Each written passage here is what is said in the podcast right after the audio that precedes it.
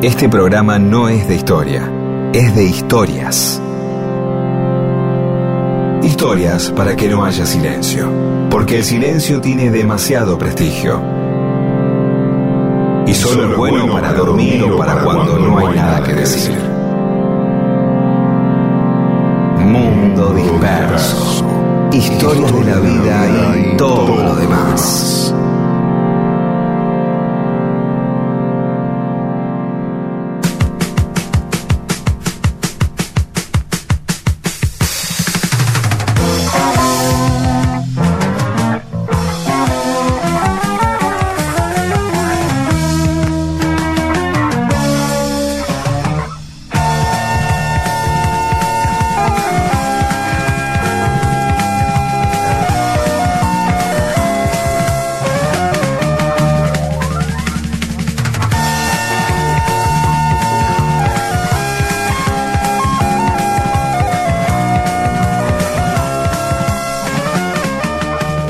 Hola, ¿cómo les va? Aquí estamos en Mundo Disperso. Hola Pedro, hoy es nuestro programa número 90. Venimos cerca del 100, ¿eh? nos faltan 10 para el 100.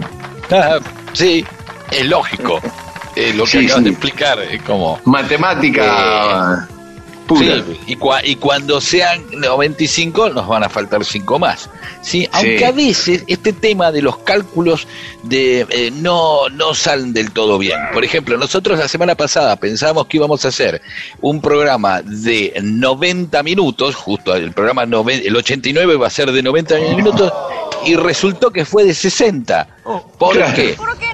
porque eh, nada, eh, hubo cambios en los horarios del fútbol y de pronto salimos con la transmisión a la una y media y, y no a la una y la previa y Fabri y todos y bueno y salimos como volando del aire casi sin vamos, saludar, vamos, sin vamos. saludar. Sí, sin saludar, casi no. No importa. Pero ese es el factor sorpresa porque queremos hacer nosotros también un programa eh, que no se despide. Simplemente Claro. un momento deja. Claro. No, no, de aparece otro programa. Es así. Por ahí eh, vuelve a ocurrir hoy, ¿eh? No lo sabemos. Bueno, y hoy es primero de agosto, día de la Pachamama. ¿eh? Me hicieron tomar caña con ruda macho, un trago que te quema. Bueno, pero qué sé yo. Son tradiciones, digo, por la duda tomémoslo. Pero no solo es el día de la Pachamama, es el Día Mundial de la Alegría. ¿eh? Qué Está bien. bueno festejar ¿Y la por- alegría, sí. Sí, sí. Eso indicaría que el resto del año no. Claro, Pero claro. no está muy bien. Pero. Eso. Dale, sí. Eh, no, ese eh, lo instauraron en 2010 en el- un congreso de gestión cultural, se llamó, celebrado en Chile. Un colombiano, Alfonso Becerra, lo propuso, ahí se aprobó y después este, prendió. Claro. Igual tampoco es que andan festejando en todos lados, ¿no? Hoy no, No hay que- motivo. Si un colombiano en Chile se le ocurrió declarar el Día Mundial de la Alegría y nadie se opuso, ¿y quién se va a oponer? ¿No? Sí, le dijeron, adelante. Y claro, claro. Festejen lo No que tiene quieran. Festejamos no tiene el día. contraindicaciones, Festejamos. claro. No, el, el día del, del amigo es porque el hombre llegó a la luna. Y bueno, dale. No, ¿Qué sé yo? No veo la relación, pero dale. ¿Cómo me voy a oponer a que se festeje el Día de la Alegría? Sos un amargo. Perdón. No. Tal cual. Este, o el Día de la Sí. Bondad habría que poner también. Y Hoy. un pri- eh, claro, hoy. Hoy declaramos que también es el Día de la Bondad. Ahí está. Acá en un programa. Eh. No tenemos colombiano ni estamos en Chile, pero declaramos que es el Día de la Bondad. Tal cual. un primero de agosto de 1776, el rey Carlos III crea el virreinato del Río de la Plata. Ajá. Un día como hoy también, Rusia le vende a Alaska a Estados Unidos en 7 millones de dólares, en 1867. Sí. ¿Hay un cálculo de cuánto el metro cuadrado? Eh, No, no. No, lo Bueno, podríamos hacer. lo vamos a hacer para bueno. la semana que viene. Anotalo que la semana que viene vamos a, y vamos a comparar con un terreno en Lanús. Que, Claro, eso de hoy en día. con una calculadora en un ratito lo hacemos, pero tenemos que No, seguir. pero no lo vamos a hacer ahora, Ah, claro. Está bien. Eh, hoy se fundaba en 1915, un primero de agosto, el Club Atlético Puerto Comercial de Ingeniero White, ahí en Bahía Blanca, Ah. del cual es nuestro amigo Marcelo Bocanera, y de donde salió el eh. Chocolate Ballet, un gran arquero independiente de la selección argentina. Y, gran saludo. Y un día como hoy, en 1971, se realizaba el concierto para Bangladesh, organizado por George Harrison y Ravi Shankar. ¿eh? Un concierto mm. muy emblemático fue ese. Sí, sí. Busquen, está ahí, tocan todo, está Ringo, tocan hermoso, sí. Uno se enteró que eh, existía Bangladesh gracias a ese concierto, por lo menos yo, ¿no? Sí, claro. Rock and roll. Sí, sí, sí. Y hoy cumplen años Giancarlo Giannini, actor italiano, Jorge Maronna, el integrante de Lelutier, y ah. Tommy Bolling, el guitarrista de Eddie Purple. Así que, bueno, le mandamos un saludo a los tres. Así es. Y antes de meternos en los temas de Mundo Disperso, queríamos recordar a Palo Pandolfo, lo íbamos a hacer el domingo pasado al final del programa, pero como terminó antes no pudo ser, así que lo vamos a hacer ahora con un tema de él. Palo Pandolfo eh, a veces escuchaba nuestro programa, eh, ah. ponía me gusta, alguna vez mandó algún mensaje, así que este, además de, de su música de tanta calidad y tan, innovadora en los 80, tenía un vínculo eh, así a la distancia con nosotros, porque no lo conocíamos personalmente, pero sí como a través de, del programa. ¿Mm? Así que vamos a escuchar uno de sus temas, Playas Oscuras. Ella juega con medallas, velas y libros sin tapa, el pendiente de las luces sin Dios cambia por el cielo. Tiempo, tiempo sin una palabra, viaje, soledad y depresión, y al fin suerte su destino. Ella sola y otra ropa, y en el silencio del cuarto, otro color en la silla, y eludió su nariz en la espuma de la olas. Los rebotes del sol coronaron su final. Tiempo, tiempo sin una palabra, viaje, soledad y depresión. Y al fin, suerte su destino, esa sola y otra ropa y en el silencio del cuarto otro color en la sisa y el su nariz en la espuma de las olas los rebotes del sol coronaron su final. Hundió su cabeza en la espuma de las olas del sol coronaron su final.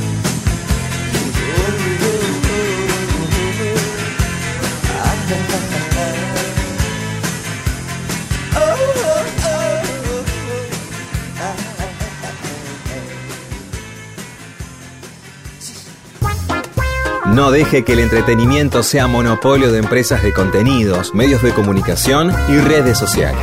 Sea usted mismo el entretenimiento del prójimo. Mundo Disperso.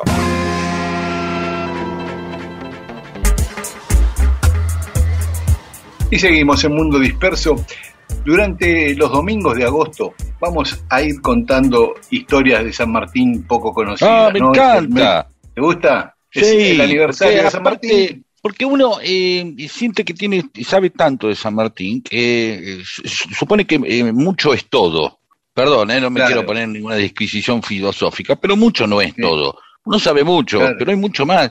Y a partir de la historia que, escuchamos el otro día del amigo que lo bancó en, los últimos años, el multimillonario este, Aguada, que, Aguado, perdón, que le da nombre a la calle donde está precisamente la la, la el Instituto San Martiniano, que es la réplica de la casa que este aguado le compró y le regaló a San Martín, una casa importante, uno empieza a decir, ah, mirá, el, San Martín y sus amigos, ya repasamos San Martín y, la, y, las mujeres, eh, y, ahora qué hay? ¿Qué hay hoy? Hoy quería contarles el contacto de San Martín con dos personajes muy famosos. Uno, Napoleón Bonaparte, No. ¿Eh? Sí, se encontró con Napoleón.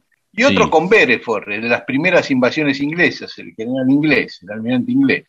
Con Napoleón se encontró en 1798, San Martín solo tenía 20 años, estaba en un barco de guerra español, el Santa Dorotea, él estaba combatiendo en el norte de África para el ejército español, y el barco llega a Toulon, en Francia. Y en Toulon se estaba preparando la salida de la expedición de Napoleón a Egipto, ¿no? una gran caravana de barcos, con científicos, con todo, con ejércitos, y piden los oficiales del barco español ir a, a conocer a Napoleón. Claro, supongo Bueno. que sería como algo cholulo también, ¿no? Y claro, Digamos, y aparte eran que- aliados, en ese momento Francia y España eran aliados.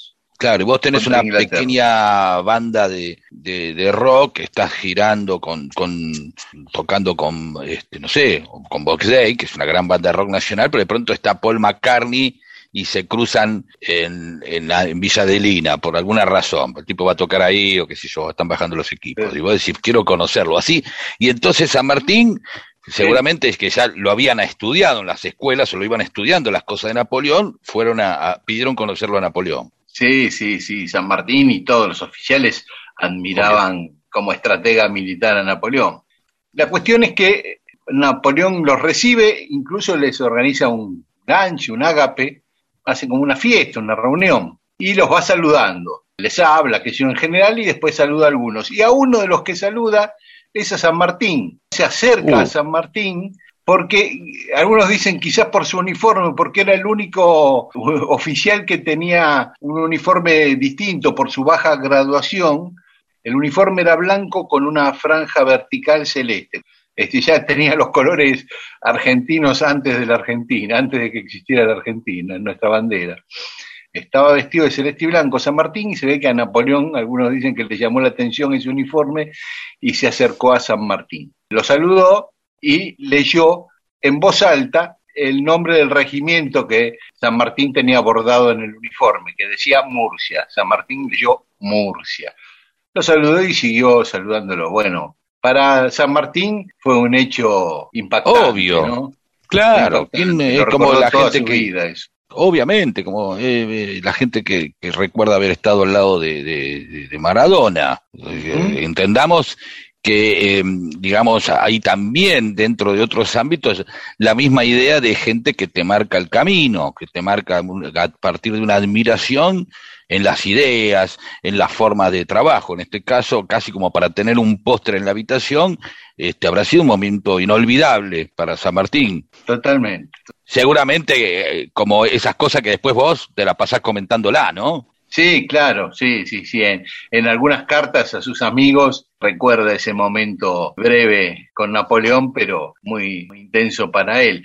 Es más, él después se queda unos días, la flota de Napoleón parte hacia Egipto, que es de donde se traen todas las efigies y, todo lo que se traen de Egipto. Y San Martín, con los otros oficiales españoles, se quedan ahí un tiempo en Toulon, que es donde San Martín aprovecha para aprender bien el francés. O sea, después le sirvió para toda su vida porque después vivió muchos años en Francia, ¿no? Pero- y el otro encuentro es con Bereford, ¿no? Con William Bereford.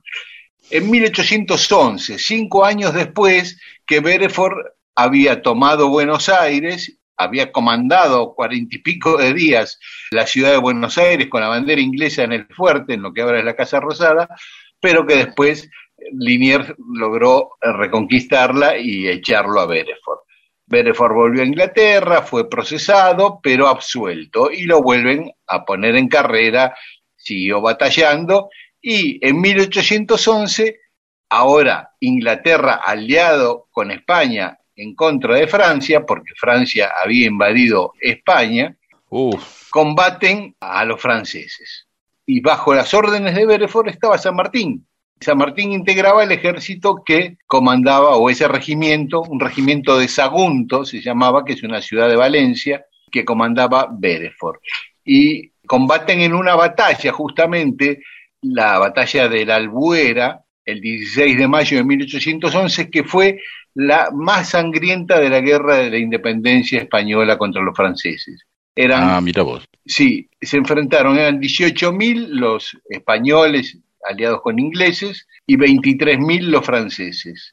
Murieron 6.000 entre españoles e ingleses y 8.000 franceses. O sea, en un día de batalla 14.000 muertos. Uh, Fue tremendo, tremenda esa batalla, fue la, la más sangrienta de todas.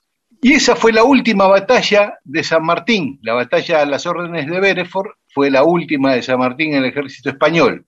El 6 de septiembre de ese año renuncia y ocho días después, el 14 de septiembre, se va para Inglaterra. ¿eh? Renuncia a la carrera militar en España y se va a Inglaterra. A ver a quién, a Jane Duff, ¿no? Se escribe ¿Y Duff. ¿Quién es? Porque este como la, tipo- Perdón, como la cerveza de los Simpson. Ah, no sabía. D-U-F-F el apellido. Sí, como la cerveza de los Simpson. ¿Qué, qué dato, eh, qué dato estúpido que, que agrego, ¿no? De color. Pero Claro. es un dato estúpido, pero bueno, qué sé yo. No tengo mucho más para agregar. Sí. Y No, entonces este- lo va a ver a Duff. A, a Duff, que era el duque de Fife, o, o Fife, no sé cómo se pronunciará en inglés, se escribe Fife. Eh, no importa. Lo importante es tenerlo claro. Sí. Eh, que es el duque de este- Fife, suena fuerte. Sí, suena fuerte. Y Sí. este Duff era amigo de Bereford. Igual San Martín lo conocía de antes, pero en esa, en ese convivir con Bereford se ve que estuvieron hablando de Duff, Bereford le habló de San Martín a Duff. Bueno, la cuestión es Sí. que San Martín renuncia y se va a Inglaterra a verlo a Duff. Está bien, anda a ver un amigo. Eh, supongo también esto que con, con- con- con un poco de traductor y un poco de, de- de San Martín, del que estamos viendo que este, tenía capacidades este, idiomáticas este, Sí. variadas, ¿no? Sí, perdón. Sí, sí, sí, sí. Sí, digo, habla Eh, sí. con franceses, con ingleses, sí. Sí, se va a, a Aberdeen, en Escocia, Sí. a la casa de Duff, y ahí el tipo, se ve que arreglan eso, que Mm. se va a venir a Buenos Aires a combatir por la independencia, y Duff es el que financia el viaje de San Martín ¡Eh! y los demás a Buenos Aires. Él les pone la fragata York Canning, les da guita, ¡Qué quilombo! Guido, Chilaver, Alvear, todos esos se vienen con San Martín financiados por, por este Duff. Bien, como un produ- Eh. era un productor de la época, por decirlo de alguna manera. Como un, sí. no, como Eh, un productor de... Sí, en vez de tener Él era el de gran rock, maestre de la logia de Venture en Escocia. Es como una productora de, de contenidos que en vez de sacar bandas de rock iban abriendo mercados, abriendo, abriendo libre mercados por el mundo, por decirlo de alguna manera, ¿no? A eso Tal se cual. dedicaban.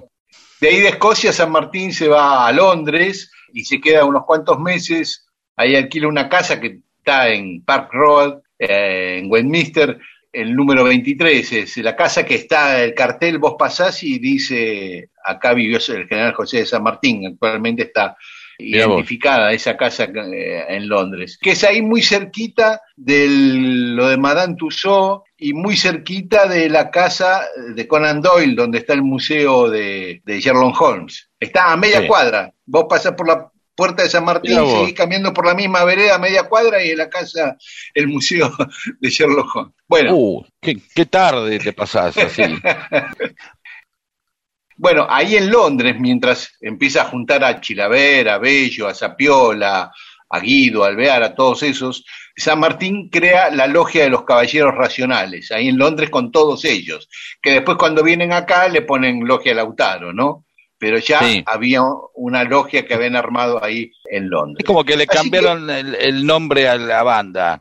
La- Sí, los sí. Caballeros Racionales, que pues, es un lugar, una banda donde toca Iván Noble, este, y esta que se te- la- llama Lautaro, que es más pesado. La logia Lautaro suena más como te pateo la puerta, ¿no? Más, más pesada, eh. ¿no? Y banda Ahora, chilena, un, he- quilombo, un héroe chileno, Lautaro. Sí, Este, qué quilombo esta sí. cosa que San Martín viene en, en una fragata con el nombre Canning este, y, y lo banca Bereford, que antes había este, estado en... Es una, un despelote de sociopolítico, ¿no? Franceses contra Claro. españoles, después estamos juntos, después los combatimos. De hecho, recordemos que Aguado eh, el, amigo de San Martín, en un momento terminan combatiendo entre ellos, ¿sí? Claro, Porque eh, también. se habían hecho. Entonces, y después siguen siendo amigos. Quiero decir, Claro. esta cosa de ver algo así, después uno dice, ay, este, miren lo que tal tipo, si tal tipo volvió al frente de, de todos o tal se fue al radicalismo. Bueno, eh, ve- veamos que hay cosas que han ocurrido siempre en eh, eh, niveles este, un poco más intensos que los de una este, elección municipal, ¿no? Sin despreciar claro. ninguna epopeya ni ninguna épica.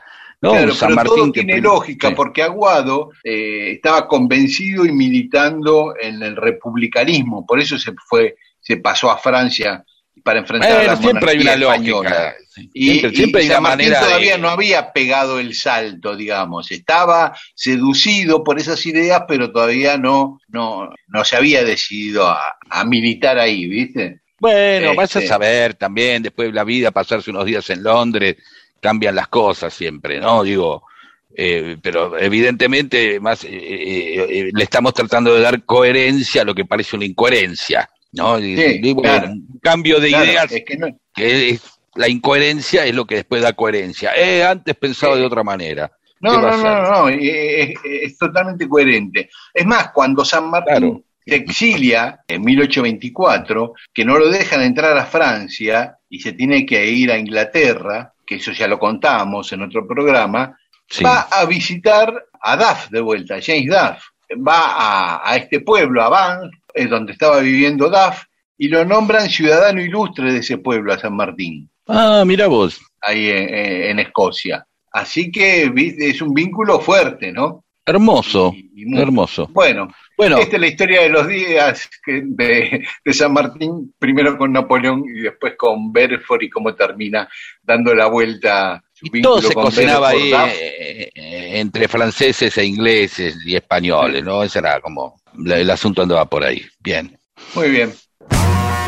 Mundo Disperso. Historias de la vida y todo lo demás.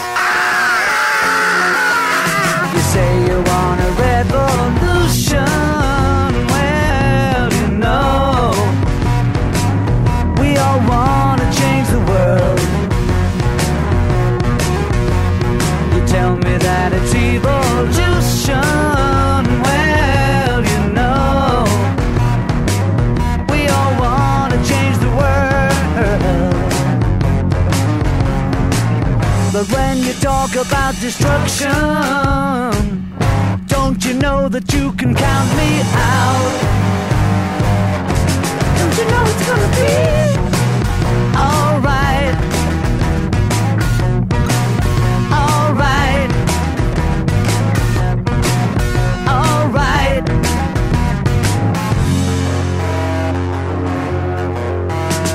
You say you got a real solution.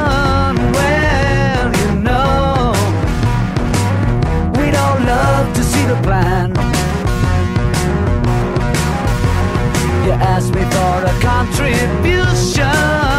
Well, you know, we all doing what we can. But if you want money for people with minds that hate, all I can tell you is, brother, you have to wait. Don't you know it's gonna be alright?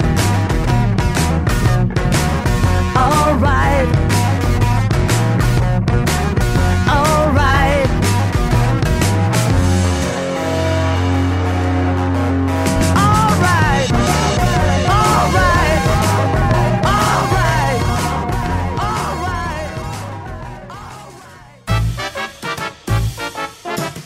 Mundo Disperso. Un montón de historias para que usted renueve su stock de temas de conversación y pueda combatir al silencio.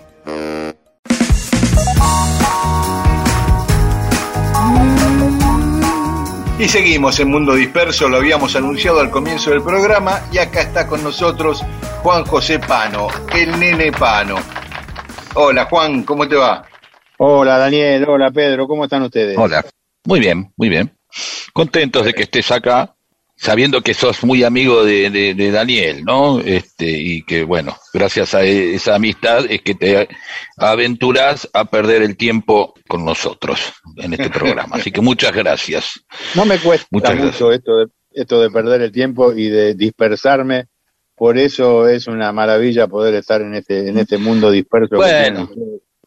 este, en el que me siento muy, muy, muy identificado. Un dispersómetro es, sí. Así que.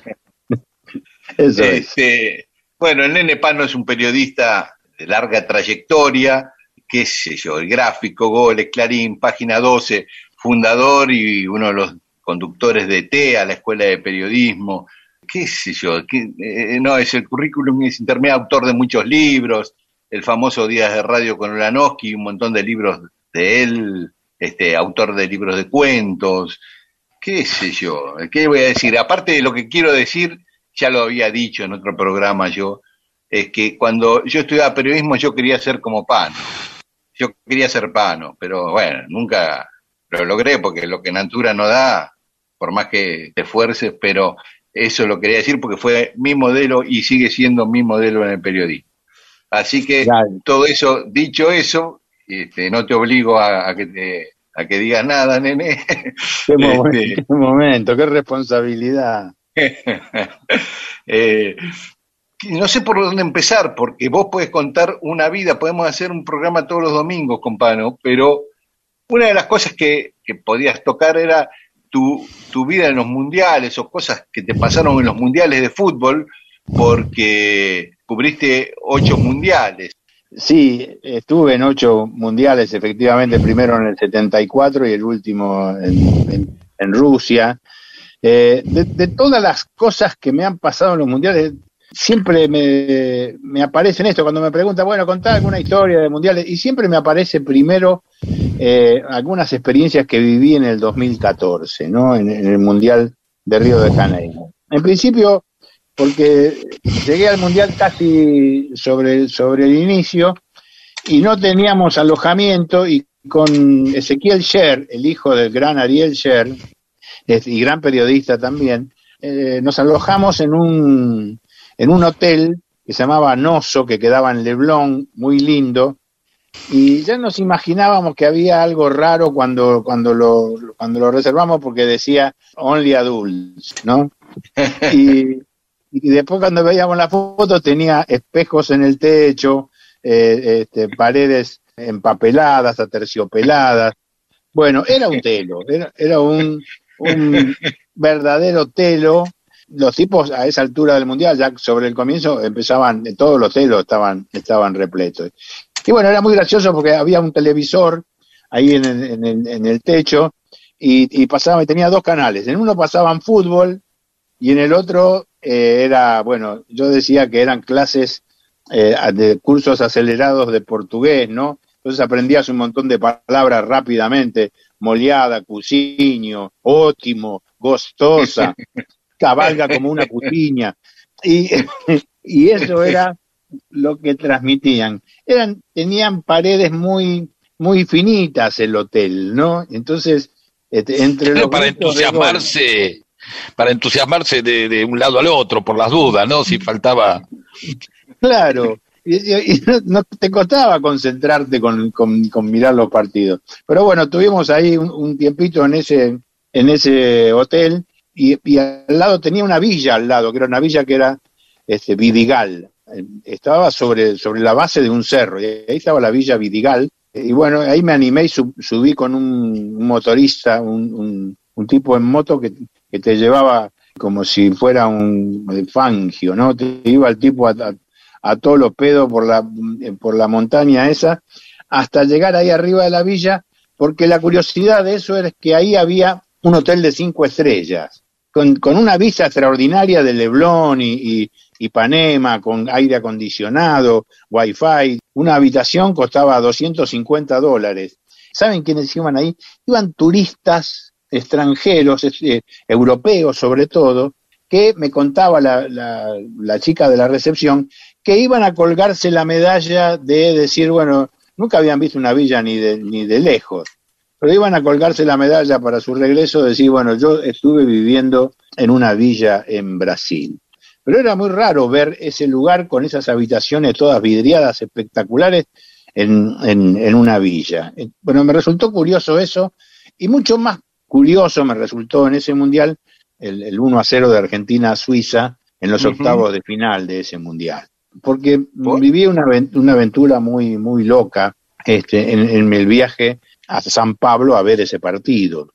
Me, me había reservado un, un, vuelo de Avianca que salía a las 9 de la mañana, el partido era a las 13. Salía a las 9, se suponía que llegaría antes de las 10, pero resulta que cuando voy a tomar el vuelo, el vuelo estaba sobrevendido.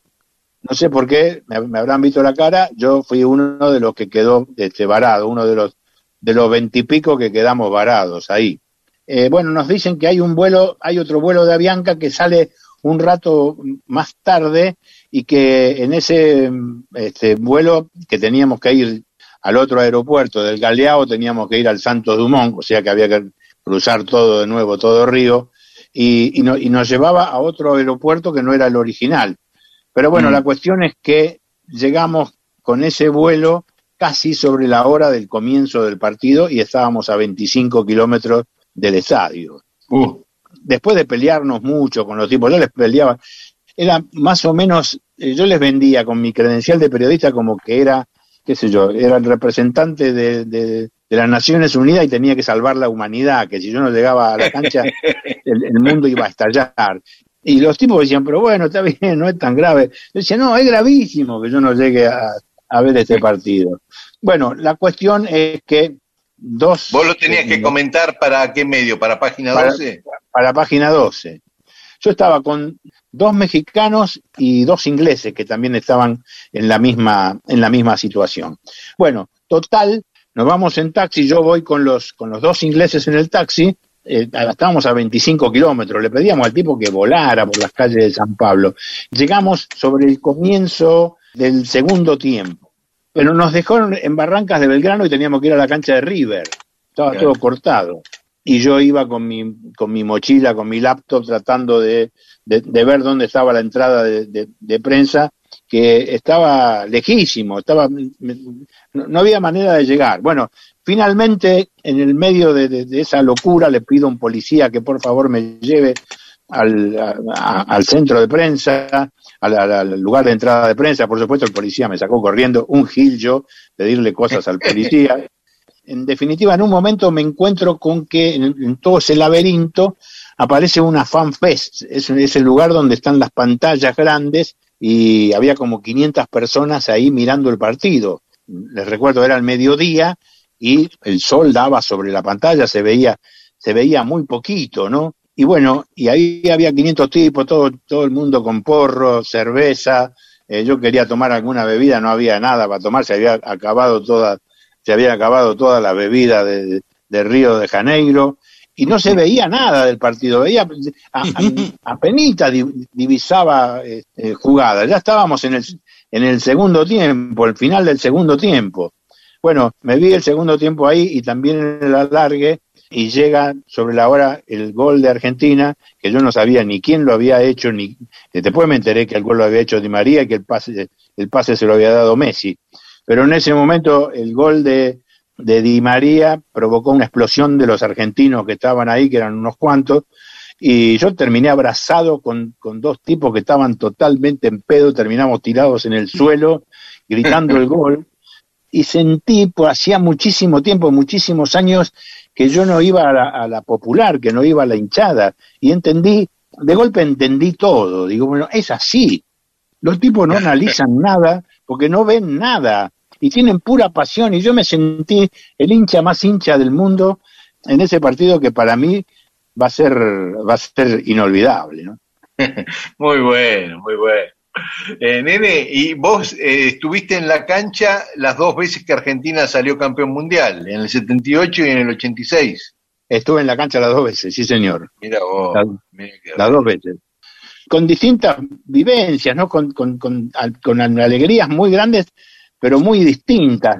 La del 78 sobre todo porque eh, yo había estado en el 74 en el partido que Argentina había perdido con Holanda 4 a 0 y, había sentido una humillación enorme. Recuerdo que estaba cerca mío Osvaldo Ardizone, un maestro de periodistas, este, el tipo por el que yo me hice periodista, este, un tipo que yo admiraba muchísimo.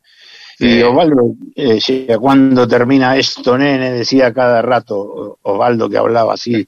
Este, ¿no? Y era un sufrimiento. Digo, por otro, por un lado, no, nos este, deleitábamos con el juego de Holanda, pero por otro lado sufríamos mucho con lo de Argentina, que, bueno, cuatro años después, estar en una final contra esa, contra Holanda, casi con los mismos jugadores, tenía un sabor muy, muy especial, más allá del claro.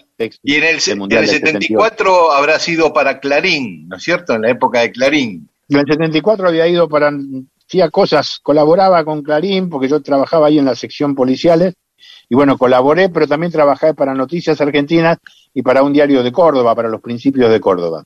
Ah, eh, eh, para esa época le voy a decir a los oyentes, si habrán leído el diario de la Argentina, de Jorge Asís, que le va cambiando el, el apellido a todos los periodistas de Clarín de aquella época, Pianetti, el nene Pianetti, es el nene Pano. Ah, mira vos. Voy a, ir a, voy a ir a mirar el libro de vuelta, a ver qué onda. Eh, que lo, lo, lo, eh, lo, lo, pone Asís al nene parado arriba de un escritorio arengando en una asamblea. Llamando a una asamblea, bueno, en, tono crítico, por supuesto, ¿no? Lo de Asís, que tiene, tiene algunas cosas este, tremendas en ese, en ese libro. Pero es cierto, me pone ahí este, parado arriba de una, de una mesa, porque era delegado en ese momento yo de, de Clarín.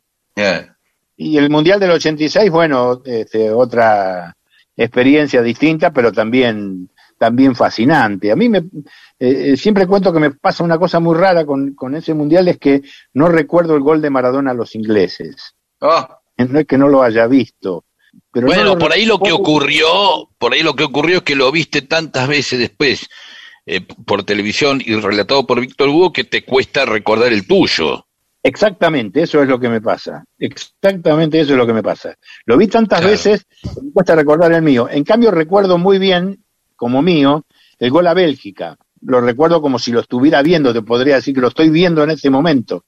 No me acuerdo tanto, sí me acuerdo del gol con la mano, de que estábamos ahí con, con Carlitos Bonelli y que nos dimos cuenta que había sido con la mano porque Maradona miró para atrás cuando sale en la, en la carrera. En, en realidad a ver no si vimos. se lo cobraban o no, claro. Claro. Cuando miro para atrás dijimos fue con la mano.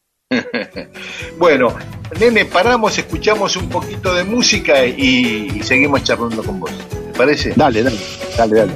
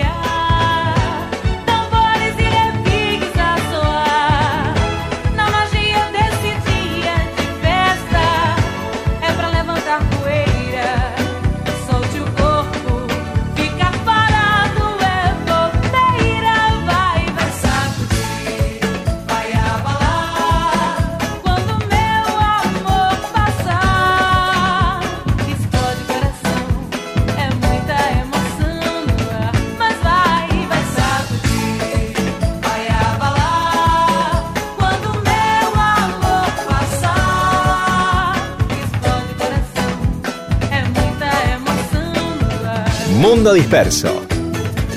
Recalculando. Recalculando. Ya que estamos en Mundo Disperso, nos está acompañando nuestro amigo Juan José Pano, el nene Pano.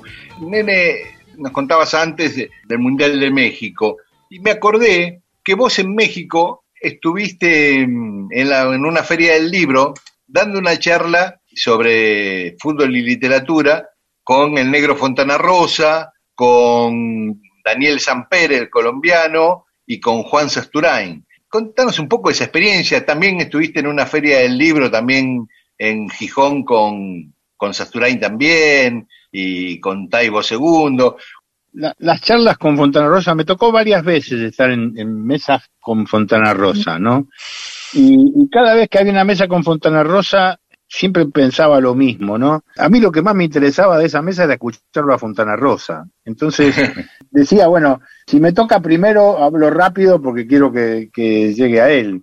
Y si me, si me toca último, ya no tiene gracia porque ya, ya habló él. Y por lo general me tocaba primero y yo hablaba rápido para que, porque siempre era, digamos, el remate de la, de la mesa era él. Me, me pasó en Rosario. Después me pasó coordinar una en la Feria del Libro, una cosa extraordinaria en la, en la Feria del Libro de Buenos Aires habíamos organizado con la revista La Maga una mesa redonda en la que estaban eh, Fontana Rosa, Sasturain, Soriano, Carlos Ferreira y después se, se sumó Rudy, Rudy Chernikov. Digamos, esa era la mesa. Había faltado Menotti, que también estaba invitado. Pero te imaginas una mesa con todos esos personajes, a mí me tocó coordinarla, fue maravilloso, ¿no? Y además Fontana y Rosa era, Sí. era muy gracioso. Fontana Rosa era, la, verdad que tenía una, unas, una capacidad para manejar el escenario. Ya inclusive este, estando mal, el tipo se transformaba cuando estaba arriba del escenario y tenía una, bueno, ustedes lo han visto en el Congreso de la Lengua y en todo eso. Bueno, y en la de Guadalajara, ahí estaba también, estaba Sasturain, estaba el negro Fontana Rosa, Daniel Samper Pisano, era el hermano del, del que fue presidente de, de, de Ernesto. de Ernesto, que fue presidente de Colombia, ¿no? Y también ahí estaba, se había enojado mucho Juan Villoro, porque Mónica Maristain, que era la que organizaba esto, no lo había puesto a, a Juan Villoro, que en realidad es, es un fenómeno en esto del fútbol y la literatura. Eh, bueno, nada, y la pasamos re bien ahí con el, con el, con el negro Fontana Rosa, porque le dieron muchos premios. Ya n- estaba con su problema y había ido con un asistente, con un pibe que lo llevaba a todos lados. Ya no, ya no estaba bien, le, quedaba poco al, al, al negro con esa enfermedad terrible que tuvo, pero la pasamos fantástico porque el, el negro mantenía el humor siempre hasta último momento, ¿no? Qué, qué, qué bárbaro, qué bárbaro eso. Nene, y allá en Gijón, que fuiste también con Sasturain, Es una semana de la novela negra, hacen, hay, hay feria popular, hay teatro, es, es una semana extraordinaria, se hace ahí en Gijón, te llevan en un trencito desde Madrid hasta Gijón, vas con un montón de escritores y, y poetas, una experiencia fascinante la de la Semana Negra en Gijón. El que lo organizaba es Paco Taibo II, el- este famoso escritor este mexicano español, ¿no? Eh, sí, sí, la biografía del Che Guevara que escribió él me parece la más completa, la más mejor escrita. Sí, fantástica, es un escritor extraordinario. Y, y teníamos la suerte de, de ahí de compartir algunas, algunas veces me tocó compartir una, un, un- un almuerzo con, con más de una vez ahí, con Paco Taibo, con Juan Gelman, con Juan Sasturain, estaba Sepúlveda también, el chileno. Y yo decía, qué bárbaro estar acá, yo de- de escucharlos a estos tipos todo el tiempo, ¿no? Porque vos lo escuchabas a, a, a Hellman cómo, cómo recitaba y es una maravilla realmente. Sí. Yo me acuerdo alguna vez contabas que en París, cuando quisiste ir a vivir a París, compartir con Piazzolla, con Susana Rinaldi en París, ¿no? Esas cosas eh, de, de la vida que, que tiene que ver con esto que decías, ¿no? Compartir con esos personajes momentos de la vida. Momentos in- increíbles, únicos. Ahí estaba el, corresponsal de Clarín, que era François Lepot, y estaba también Pepe Fernández, un fotógrafo que en, en- en la casa de Fernández paraba a todo el mundo, ¿no? Y, y bueno, y ahí me permitió ir a, por ejemplo, estar en el Olimpia cuando debutó Susana Rinaldi, eh, qué sé yo, eh, ahí tenías que, yo pensaba rebuscármela, quería, quería sobrevivir un tiempo en París y bueno, y no me dio, me faltó piolín y me tuve que ir a, a Barcelona de nuevo. En España sí viviste. ¿eh? En España viví, viví un año y medio eh, con, con mi amigo el Pichi Ascárate, el querido Pichi Ascárate, inolvidable amigo que era fotógrafo. Eh, eh, nene, vuelvo a un tema anterior, cuando estabas, me, me decías que miraban, eh, habían a- en Brasil, ¿no? Esa mezcla de, de, de mirar pornografía sin querer y fútbol sin querer también. Es una cosa parecida, ¿no? Uno en vez de estar jugando, mira. Eh, Claro. eh, está de afuera, ¿no? Eh, pero eh, me llamó la atención esa cosa donde dijiste que recuperaste al hincha. ¿Qué- qué- se- ¿Cómo se, eh, vos fuiste sintiendo cómo se escindía la manera de mirar fútbol como un hincha, a la manera de, extrañabas algo de eso o sin darte cuenta te hiciste periodista, como si, como perder la calentura, por decirlo de alguna manera, por, por lo que estaba viendo. No, la calentura no se, no se la pierde del todo, sobre todo con, con la selección nacional, uno se puede expresar más, pero digo, la imposibilidad de, de- de gritar por tu cuadro hace que vos te vayas convirtiendo cada vez más en neutral, ¿no? Digo, vas a, a una platea y bueno, podés gritar, este, si sos hincha de Boca no podés gritar un gol de, de, de River. En, Claro, de Boca. en cambio con la selección está, leg- está legitimado, es más, Con la, con la selección está más, está- está más legitimado con la selección. Pero yo no, no, ese día me transformé. En general yo no grito los goles ni siquiera de la selección en general. Porque bueno, acostumbrado a eso, eh, a, a estar en los palcos, no, no grito. Pero ahí como que me liberé. Dije, bueno, pero yo acá no estoy en, condición de periodista. Acá. Y la verdad que fue buenísimo recuperar a ese hincha como yo empecé muy de chiquito con esto, digo, el hincha lo perdí, el hincha de, de- de tribuna lo perdí de chiquito, yo dejé de ir a la popular. Claro, o sea, se vive desde el entorno, de lo que se permite o no. Eh, vo- vos no te vas, no, eh, estás en, o estás en una cabina o en el sector de, de prensa y listo, están todos ahí laburando aparte, hay una tensión, no, no vas a terminar revoleando un vaso este, al aire, eh, ni abrazándote con cualquiera. Aparte, ¿no? En algún momento tu equipo también es un equipo más de los que están mirando. Claro, y además me pasó, por ejemplo, yo soy hincha de Boca y a mí me pasó de transmitir la campaña de River por radio. Entonces entendía a esos jugadores que son hinchas de un, de un cuadro y juegan en otro. Qué sé yo, alguna vez se me escapó, este, algún bosterismo se me escapó. Eh, lo. Y no, bueno, ese era, laburo, era laburo. Estoy laburando. Eh, volvemos a la pornografía, ¿no? De alguna manera, ¿no? Este, eh, la famosa anécdota de Isabel Charlie con Jorge Barreiro, ¿no? Que, Claro. Trabajo. Claro, contamos que en un momento parece que este eh, Jorge Barreiro no le estaba poniendo muchas ganas una escena donde tenía que este besar apasionadamente los pechos de Isabel Sarli. Entonces, la frase que le dijo Isabel Sarli a Jorge Barreiro, que no le ponía mucha onda, este que estaba un poco inquieto, fue exactamente cuál fue. Esta, chupe, chupe, qué trabajo, Jorge. Ah, Ahí está. es lo mismo que tenía que hacer con River, ¿no? Claro. Gritalo, nene, que es trabajo, ¿no? Sí, pero se me escapó un día. Hay, un- hay un famoso partido que jugaban River y que jugaron River y Boca en la cancha de River, que gana River en 3 a 2 sobre la hora y, y- y Comas patea un penal y lo tira a, este, a las nubes, lo tira a la tribuna. Y yo cuando relato el penal este que tira Comas, digo, lo erró, lo erró, no, no puede ser, lo erró, no puede ser y inmediatamente... ¿Cómo no puede ser? ¿Cómo no? Pero sí que puede ser, y es, y arriba River, y una montaña de festejo de River. Pero, sí, Hermoso. Se te escapa, Che. porque la verdad es que en el fondo, en el fondo, uno siempre conserva rasgos de hincha. Yo no creo que se pierda totalmente esta cosa de, de pibe, de, de hincha. En ese partido que, que conté antes contra, contra Suiza, sentía que, que lo había recuperado, ese era, ese que, que, que se tiraba en el piso era yo pibe, no era yo este grandote periodista, era yo pibe hincha, por eso me hizo tan feliz. Claro. Un detalle Nene, dijiste que se, eh, por ahí voy a un tema medio en volante, pero no importa, te lo quiero preguntar. Eh, dijiste que ibas viendo el partido de distintos lugares y eso te va cambiando la perspectiva. Eh, ¿Te pasa eso con ver partidos con televisión y, por televisión y verlos en, en la cancha?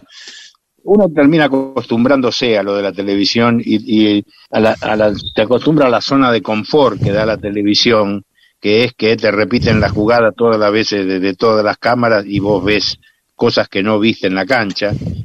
Pero la diferencia está en que los partidos en la cancha tienen olor y en la televisión no. Te das cuenta de lo, de lo que se está viviendo adentro de la cancha, primero por la perspectiva mayor que te da el, el foco ampliado y después porque hay una sensación, que no, no, sabría muy bien cómo explicarla, pero que eh, te dice que un equipo está mejor porque, porque te vas dando cuenta, te, se descubre más lo que puede llegar a pasar estando en la cancha que estando por televisión. Eh, eh, el fútbol es como mucho más que el fútbol. Está, eh, el partido de fútbol es una cosa y después toda la, la, narración alrededor del fútbol, ¿no? Este, que incluye eh, que, de qué hablamos un martes a las 4 de la tarde en televisión, claro. ¿no? Este, ¿Cómo, ¿Cómo, se rellena? ¿Cómo haces vos? ¿Vos te, tuviste alguna manera una vez un programa que dijiste no tenemos nada para hablar, tenemos que inventar algo a partir de que Radigati, este, ¿cuál fue el momento más ridículo de vos hablando de fútbol? Radigati tuvo una infiltración en el este, menisco subliminal. No, esto, yo esto lo, lo viví escribiendo, no en la radio, sino escribiendo. Nosotros hacíamos en Crónica, cuando había la sexta, una edición que era la quinta. Teníamos que llenar un montón de páginas que después eh, iban a desaparecer con los partidos de la tarde. Era cuando los partidos se jugaban todos los domingos, ¿no? Y había momentos en los que decía, bueno, acá falta un, este, una de 40, eh, faltan 40 líneas de algo. Digo, no tengo más nada para hacer. Y entonces Real te decía, bueno, inventá. Para mí eso después se transformó en un libro de cuentos fue como el germen del de, de libro de cuentos de fútbol. Empezó a, empezamos ah. a inventar cosas raras que pasaban en, en, en partidos de, de fútbol de, de, cualquier región del mundo y que, que eran mentiras, obviamente, pero que nos, nos obligaban a, a escribir con fantasía. Y era maravilloso, porque nosotros esperábamos que se nos terminaran los materiales para poder, para que el jefe nos dijera, bueno, inventen, y entonces ahí inventábamos. Y después todo eso desaparecía. Era efímero. ¿Y, y, y tenés algún algún invento de esos eh, favorito? ¿Alguno que sentís que fue el que te dijo, ah, mirá qué bueno que estoy haciendo esto? No sé, me, me acuerdo de alguno de una pelea de 22 jugadores adentro de un arco. Eh... Cualquiera. Cualquiera, una cosa que no, una cosa que es que es imposible y que derribaron el arco y qué sé yo. Otra vez escribí una, otra vez escribí una historia de un tipo que era un arquero que se le que se había lastimado porque se le cayó el travesaño encima, porque jugaba tan atado a la raya que se le, que se le cayó el travesaño un día y se, Buenísimo. De, de, colgarse del travesaño, de tanto colgarse del travesaño. Bueno, nene, te queremos agradecer. Es para seguir, es para seguir. Otro día lo, lo retomamos. ¿eh? Dale, Pero... dale, dale. Me, me, me, encanta charlar con ustedes. Me encanta que hablemos de fútbol. De, me encanta el programa ese que hacen. La verdad que este, se los agradezco todos los domingos. Bueno, gracias, gracias. Este, bueno, vos también estás en la radio con Apo. Tenés un programa con Apo que, que está muy bueno, cada tanto lo escucho, este domingo de 14 a 16 en FM La Patriada. En FM La Patriada, empezamos ahora, enseguida, en un ratito. Bueno, nene, mil gracias, un abrazo muy grande y la admiración de siempre y el amor de siempre. Gracias, Pedro, gracias, Dani, un abrazo muy grande a los dos. Un abrazo. Sea el alma de las fiestas. Mundo Disperso le provee las más interesantes historias para fascinar a hombres y mujeres de todas, de las, todas edades. las edades. Vivo en un edificio a dos cuadras de la facultad donde guardo los vicios. En la entrada hay seguridad, pero siempre hay vecinas incapaces para distinguir la música del ruido, pero nunca para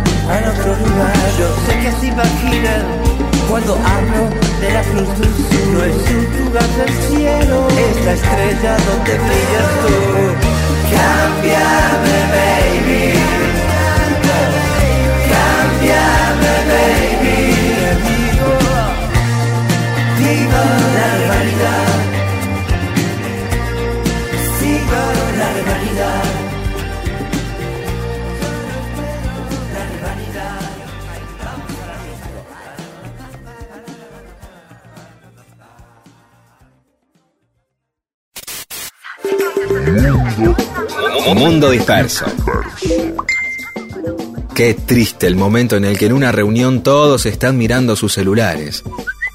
Usted tiene la oportunidad de evitarlo. ¿Cómo?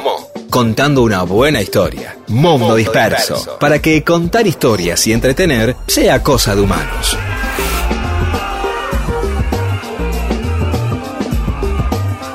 Y en Mundo Disperso tenemos mensajes de nuestros oyentes.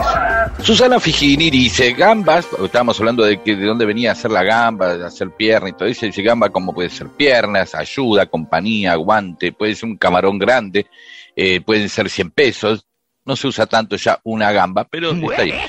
Para uno es un, según estuvo investigando Susana, puede ser tanto un italianismo como un lunfardismo. Pero eh, el origen eh, parece que no lo encontró, el de hacer la gamba básicamente, y recomienda el diccionario etimológico del lunfardo de Oscar Conde. Gabriela Droseski nos eh, dice que disfruta de, desde Punta Indio y que bueno, que nos invita, que hay gauchos, hippies y, y subversas que nos esperan ¿eh? con buenas cosas, como en las canciones de Almendra. Miguel y Mabel desde Colonia Carolla de Córdoba, que nos escuchan siempre y que están eh, meta a tomar Fernet mientras nos escuchan. Y también los, nos escuchan los perros, Pacho, Uma y Yolanda. Son todos perros callejeros que ellos adoptaron. Pedro Alcoba, los escucho desde Hachal, en la provincia de San Juan. Es una manera de activar la circulación hacia el cerebro, una especie de libro radial. Muchas gracias. Eh, no es la intención, pero si sale así. Y Rod Valentín dice todos los domingos una cita imperdible con la amenidad de la parte stone de nuestra historia. Gracias, Rod Valentín. Juan Manuel Gutiérrez dice que cumplió 44 años el domingo y nos pide que lo saludáramos como si fuésemos amigos de toda la vida, contando alguna ¡Eh! anécdota. Así quedó, quedó bien. Claro. Así, no sé. ¿Te acordás Claro. con Juan ese La- día? una de las claro que este quisiste que metiste un chancho en la carpa en Villa Gesell, ¿eh? Eh, que una de las cosas eh, que uno que permite la confianza es eh, el insulto afectivo Claro, claro. ¿no? decirle algo que haces estúpido eh, ¿entendés? Claro, ah claro, porro ah. Eh, que a veces uno lo usa fuera de lugar tratando de generar confianza y se queda medio colgado ¿no? Sí, sí, pero todas las cosas que vivimos con Juan Manuel, qué inolvidable. Obviamente, como cuando fuimos con Agustín Rossi, también, todavía no era ministro de Defensa, y Firmus, qué banda, sí, Y aquel debate de filosofía con Janina La Torre, que Juan También. Manuel la dejó. sí, Eh, sí, sí. la pasamos bárbaro. La pasamos bárbaros. Bueno, Martina John dice, gracias amigos, me emocioné mucho. Ah, porque es un músico, Martín Ayón, y pasamos un tema de él, el sábado. Sí, claro, un músico joven, Hermoso. muy bueno, y bueno, se emocionó al escucharlo en el programa.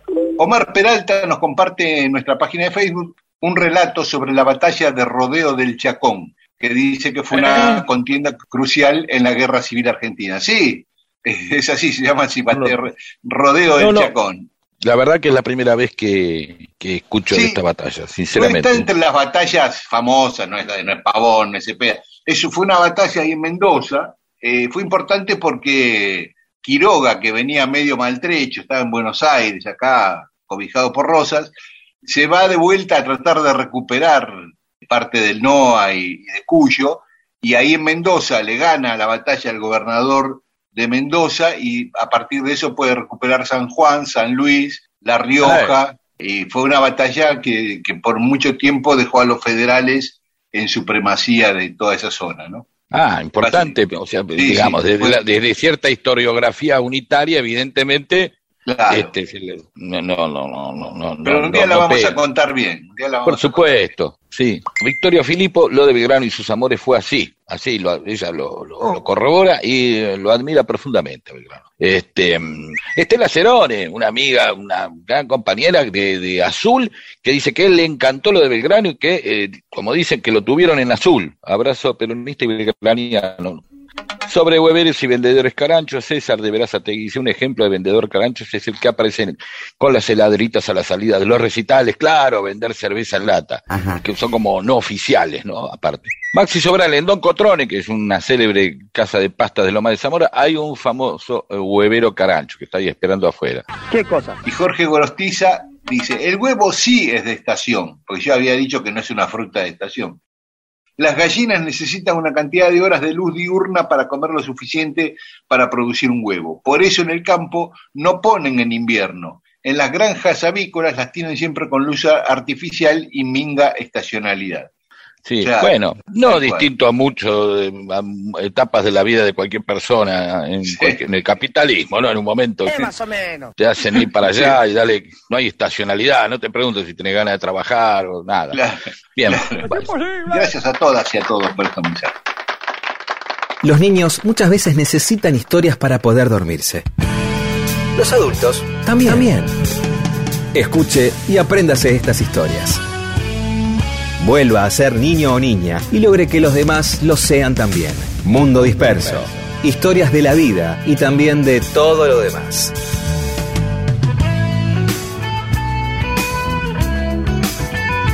Ya que estábamos en mundo disperso, estábamos Sí. con- sí. Eamon, Eamon, Eamon, eh, eh, nuestro eh, artista este, de- del aire, eh, acaba de lanzar eh, recién fuera de, del aire, precisamente, porque es la parte donde hablamos con él, eh, eh, acerca hasta dónde eh, es verdad ciertas cosas que dicen que los bidets se usan nada más que en la Argentina. Este, yo no creo que sea así, pero... Yo le decía que tengo la idea que en Francia, en algún hotel, había bidet. Tengo Por eso, idea. Lo largamos para los oyentes, lo vamos a investigar por nuestra por nuestro lado. Ya la palabra bidet eh, no es argentina, francesa. ¿no? Es seguro. Sí, por ahí después no se dejó de usar. También están esos bidet medio sospechosos, porque a mí me da temor. Algunas veces la gente los deja colocados y hay una serie de, de accidentes que son esos, ese, mm, ese- es, es como una duchita, es como un bidet portátil que se pone en el mismo inodoro, que sale de costado. o sea, Ah, vos vas- sí. haces lo tuyo y después cuando terminas agarras, corres eso, se corre, al- hay que apuntarlo bien al medio, es como una, como, o sea, como, como, como- una, un caño corredizo, por decirlo de alguna manera, Sí, sí, y entonces te dispara ahí el mismo inodoro, es como una especie de, de muy funcional, que yo no lo vi mucho, no ha sido un éxito, evidentemente, porque no es que lo ves en todos lados. Son esas buenas ideas que dicen, mira qué buena idea, pero después no funciona, la gente no se acostumbra. Este, evidentemente no ha funcionado mucho. Pero eh, eso se lo dejamos a los oyentes. Y lo otro que le vamos a dejar a los oyentes es eh, em, una teoría, em, que esto forma más parte de la sección, eh, lo vamos a hablar en otro momento, eh, cuando hagamos la historia de la ducha, que es acerca de eh, el- el- la decadencia del Imperio Romano. Ah. Y la decadencia del Imperio Romano, en la cual se dice que las eh, eh, aristocracias este, eh, empiezan a tener eh, todo tipo de, de- de problemas y ahí empiezan mal los manejos sobre Roma, pero que uno de los motivos eran que las aristocracias estaban, se duchaban mucho. Se A ver, duchaban ¿por qué? Se duchaban Sí. mucho. A ver, ¿por qué? Dale. Sí, primero ya me extraña que existiera la ducha, pero puede ser una ducha. Ya te va, te va a asombrar otra cosa, que de, de qué son maestros los romanos. Vamos, seguí. Porque yo lo asociaba a los baños termales, a los romanos. Bueno, pero también no era nada más que estaban todo el tiempo pelotudeando. También puede ser una regadera con un hilo, ¿viste? Claro. Seguí, pero- ¿y por qué? ¿Por qué Te va a se duchaba mucho? Y no sé, eh, transpiraban mucho. Al ducharse. No, se duchaban mucho porque previamente transpiraban mucho por alguna actividad. No, no, se enfermaban mucho por ducharse. A ver, ¿por qué se enfermaban mucho por ducharse? La resuelvo rápido porque se está haciendo Y- largo, no y- la no, agua fría, agua fría. No, no, no, saturnismo. Infección, este, intoxicación con plomo. Los romanos ya habían desarrollado todos los sistemas de cañerías y plomería, es romano. ¿Viste? Te sorprendiste. Ah, Vos pensabas sí. que andaban ahí tirándose como en el oeste. Después, en muchos lugares llegó después, no se usó durante años y de eso las tinas y esas cosas. Pero los, romanos ya tenían este, duchas y, y- y fue, este, entonces se la pasaban pelotudeando ahí y los tipos, claro, no sabían que, que te- que existía la intoxicación por plomo. Entonces, sugiere esta teoría que no es un factor determinante, pero sí lo que se, se, mm, se, se denomina factor concurrente, un factor más, que hizo que este, em, em, las dirigencias vivieran constantemente con problemas, muchos dirigentes con problemas de salud, y eso no colaboró para nada en los momentos este, donde eh, en Roma eh, empieza a ser inestable para ser manejada. ¿De acuerdo? Pero no lo vamos a hablar ahora, lo vamos a hablar eh, después. ¿Te sorprendí o no? Me sorprendiste. Es más, íbamos ¿Viste? a hablar de cosas raras que pasaron en las iglesias de Buenos Aires y ya. ya está, ¿Viste? me No, pero eso, Creo que eso. cosas, lo vamos a hablar la semana que viene, Dale. o dentro de un rato. Sí, sí.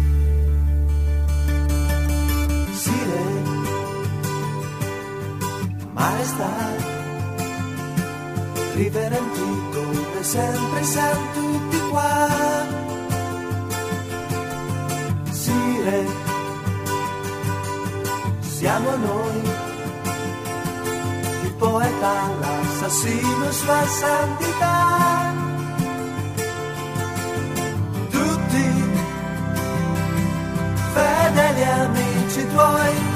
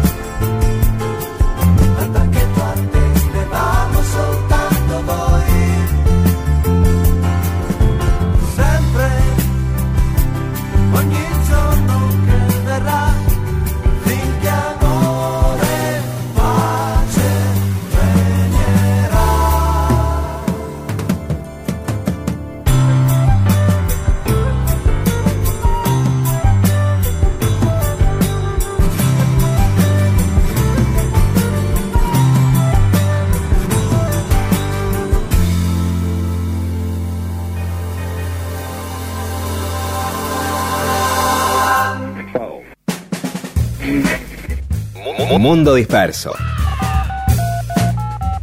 Un servicio de historias para poder ser el centro de las reuniones.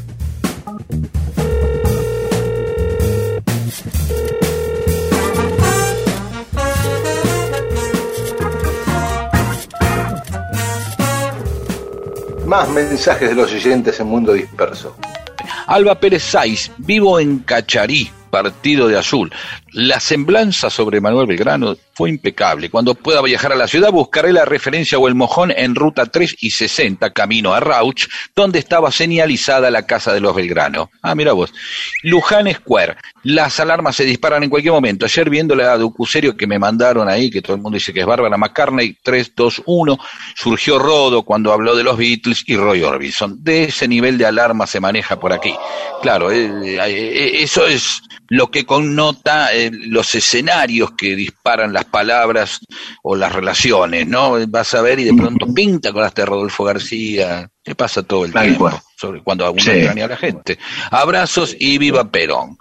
Cristina Azorral. Oigan, el 13 de junio es el día de San Antonio y ni una palabra. No dijimos nada. Basta de eurocentrismo con Santiago de Compostela. ¿Quién es? Pone, ¿quién es? Raúl Gianone, marca de radio, reunión cumbre, el cohete de la luna, la venganza, el holograma la hinchoa, rayo X y mundo disperso todo buena radio y buena gente, no importa el número de dial. Eh, muy bien, gracias. Nos mete en un grupo de, gente eh, muy querida y admirada. Hay que ver qué opinan ellos. Lito Bacaicoa dice, uy, para mí Ponlecica fue siempre afiches de letra eh, grandes así, eh, anunciando bailes con selectas grabaciones. No, Lito, está todo bien, pero selectas grabaciones fue antes eh, de la época de Ponlecica. Ponía música, los enganchados, dice ok, ¿sí? Pero es verdad, uno lo conocía por los afiches. Estaba él y el, otro, el Rafael Pesarmiento. Isaac Penayo, wow, pone. Lo de las anécdotas que tendrá para contar este DJ, un saludo revolucionario desde el verano de Nueva York. Silvia Figueroa, acá en mi casa, en el Bolsón, recordando los bailes de gimnasia esgrima de Villa del Parque, con la música que ponía Alejandro Polesica. Gracias, abrazo desde Puelmapu. Eh, Vir Juré, eh, eh, habla otra vez también de ponle sí, con inquietud, no hay posibilidades de volver a las dos horas de programa, dice, ya que estaba el director, este, se hace tan breve y así quedamos con las ganas de más. Eh, bueno, quizás sea esa la idea de que no dure dos horas, que parezca mejor. Julia eh, Guerín, qué hermosa entrevista con Polesica, maravillosa la anécdota de Charlie, eh, historia que no conocía ella y no dudaré en contar cuando sea oportuno. Y el Gaby Post, eh, que estuvo en Prima Rock precisamente, ahí en Ezeiza, emocionante, dice, en plena dictadura, y ahí Punch, que era el grupo Punch, era el futuro, porque era el grupo que vino con, eh, que trajo de España eh, este, Miguel, Cantilo. y era muy moderno, y la gente no le gustaba mucho a la gente al principio, alguna gente sí eh, se enganchó con la gente del futuro al principio, al final un poco, pero medio como que, eh, viste, lo moderno. Este, Adriana Previde, un saludo de parte del padre Domingo Bresi, que escucha el programa, atenti que nos escucha un sacerdote. Uh, pero no, eh, aparte, Domingo Bresi, loco, ese lo tenemos que traer. Un día se tienen que poner a hablar con nosotros. Vamos a poner invitado. Domingo, eh, cura, villero, eh, amigo de, de, Mujica. Uh, hermoso, hermoso, tremendo. A él y a Paco. Vamos a hacer, vamos a hacer un día así de mm, catolicismo de izquierda, peronista, medio, viste, así con Paco y Bresi tremendo, sí, lo avisamos antes, sí, no, obviamente advertimos a, a todo aquel oh. ateo agnóstico de, che, vamos a ir por este lado. Eh, hoy, no sé, le dije después media hora, después compensamos con algo, oh. pero este, sí, bueno, y dice Adriana que el padre Domingo le manda saludos a Alejandro, que eh, él era amigo del tío Alejandro de... Eh, uh, mira vos, de, Alejandro Mayol, sí. Y por supuesto te manda saludos a vos, Pedro, el padre Domingo. De capo. Eh, Guso Falcón, muy bien, ponle sica, pero devuelvan la media hora que nos chorearon, dice este, Kiko de Urquiza. ¿Cómo le van a cortar la anécdota de Bernard Fowler?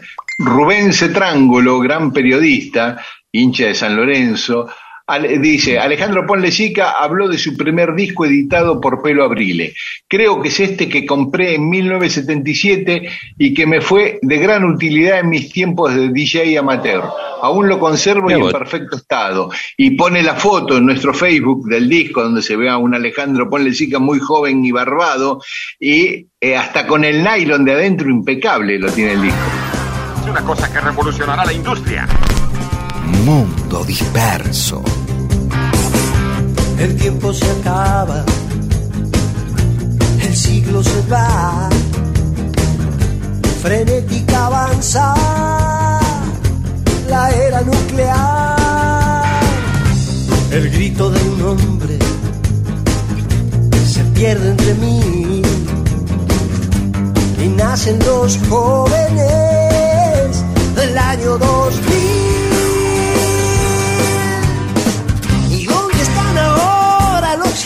Científico, inventando la bomba de rayos pacíficos. ¿Dónde están ahora los filósofos críticos? Viendo sus palabras de intereses políticos.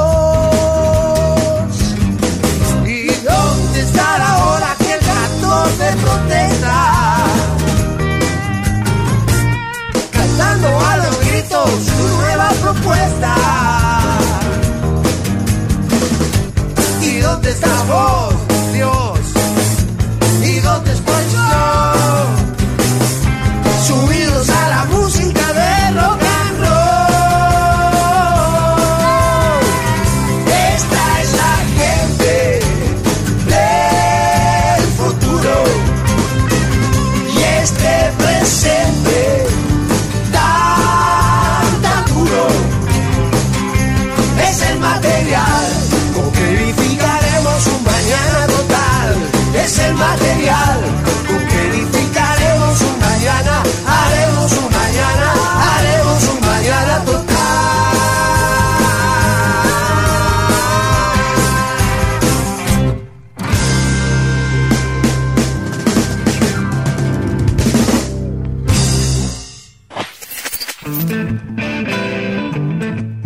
Disperso.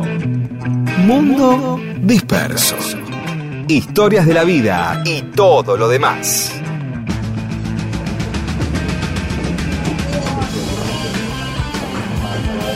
Y bueno, ya vamos terminando el mundo disperso de hoy.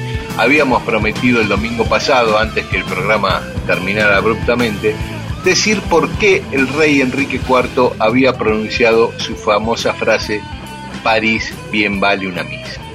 Era por esto, porque el tipo era protestante y todos los, eh, los católicos, los reyes católicos de los otros países europeos, el mismo Vaticano, y los franceses, la, nobleza francesa que era católica, no quería saber nada con que el tipo asuma como rey. Y estuvo en guerra un montón de tiempo, no, no lo dejaban llegar a París para asumir, y finalmente llega un acuerdo, ¿no? Los católicos le proponen, bueno, paremos esto, vos te pasás, te convertís al catolicismo y listo, y asumís, este, te dejamos que asumas como rey. Y entonces el tipo dijo, bueno, sí, más sí. Y por eso eh, se justificó su decisión de de cambiar la de, religión. París bien vale una misa, o sea, tener el Está poder, bien. ser el rey de Francia, bien vale cambiarme de religión. Ese fue Está muy bien, de está muy bien.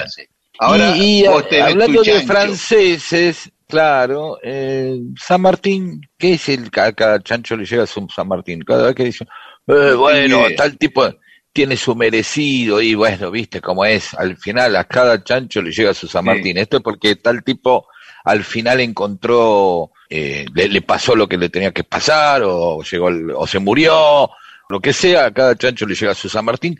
Es por San Martín de Tours, que es el patrono de la ciudad de Buenos Aires, vos sabías eso. Sí, eso sí, que el patrono sí. Por eso Que la nadie calle sabe San por Martín qué, ¿eh? en el microcentro, por Claro. San Martín de Turno, por José de San Martín. Exactamente, lo que pasa es que justo tenemos, se los pisan el patrono con, Claro. con el, el padre de la patria, etcétera, etcétera. Bueno, Claro. resulta que San Martín de Tours eh, em, es, es- es un festejo, un santo que era un húngaro, un milico también, ¿eh? milico que después se volcó a la fe y se hizo santo, pero se celebra en España el, el 11 de noviembre. Ah. ¿sí? ¿Y qué, qué- con, con qué coincide? El 11 de noviembre. Con la fecha en donde se empieza a carnear a los cerdos. Para, se los Ah. empieza. A otros dicen que no, que es la fiesta, entonces matan cerdos para matarlo. Hay varias versiones, pero la Ah. que parece que es que, que empieza, eh, o sea, se viene el frío y ahí se empiezan a preparar los embutidos para pasar el invierno, ¿de acuerdo? Sí. Era el momento donde empezaban a carnear chanchos, entonces a cada chancho le llegaba su hora, finalmente, Claro. su San Martín de Tours. ¿De acuerdo? Y después otra versión, sí, es para decir, mira vos, que es otro programa Sí. que vamos a hacer. Vamos a hacer No, el programa Mira dos vos. programas. sí. Uno que se llama Mira vos y el otro algún día lo vamos a contar. ¿no? Sí. Que- Y el otro que había propuesto al oyente procrastinando con. Sí, exactamente, sí. Así que bueno, y otros dicen que no, que San Martín es un tipo de cuchillo. Yo jamás escuché Ah. eso. Entonces que a cada chancho le llega determinado cuchillo el San Martín, que pero eso la verdad que es no. como no está muy claro. Tramontina, digamos, una marca. Exactamente, pero no está muy claro eso. Así Ah. que bueno, listo, ya tienen dos cosas para comentar cuando se encuentren con Horacio Cavac en un ascensor. Y Claro. son muchos pisos, o va lento, y entonces le comentan esto. ¿De acuerdo? Ya Claro, claro. está. Ya tienen dos cosas para charlar. Hasta la semana que viene. Chao. Nos encontramos el domingo que viene y si quieren, o si alguien no lo escuchó, le avisan que hoy lo puede escuchar el programa en la Sí. FM Rock de Radio Nacional a la medianoche. Hasta el domingo. Hay que salir del agujero interior. Largar la piña en otra dirección. No falta ser un ser superior. Todo depende de la transpiración.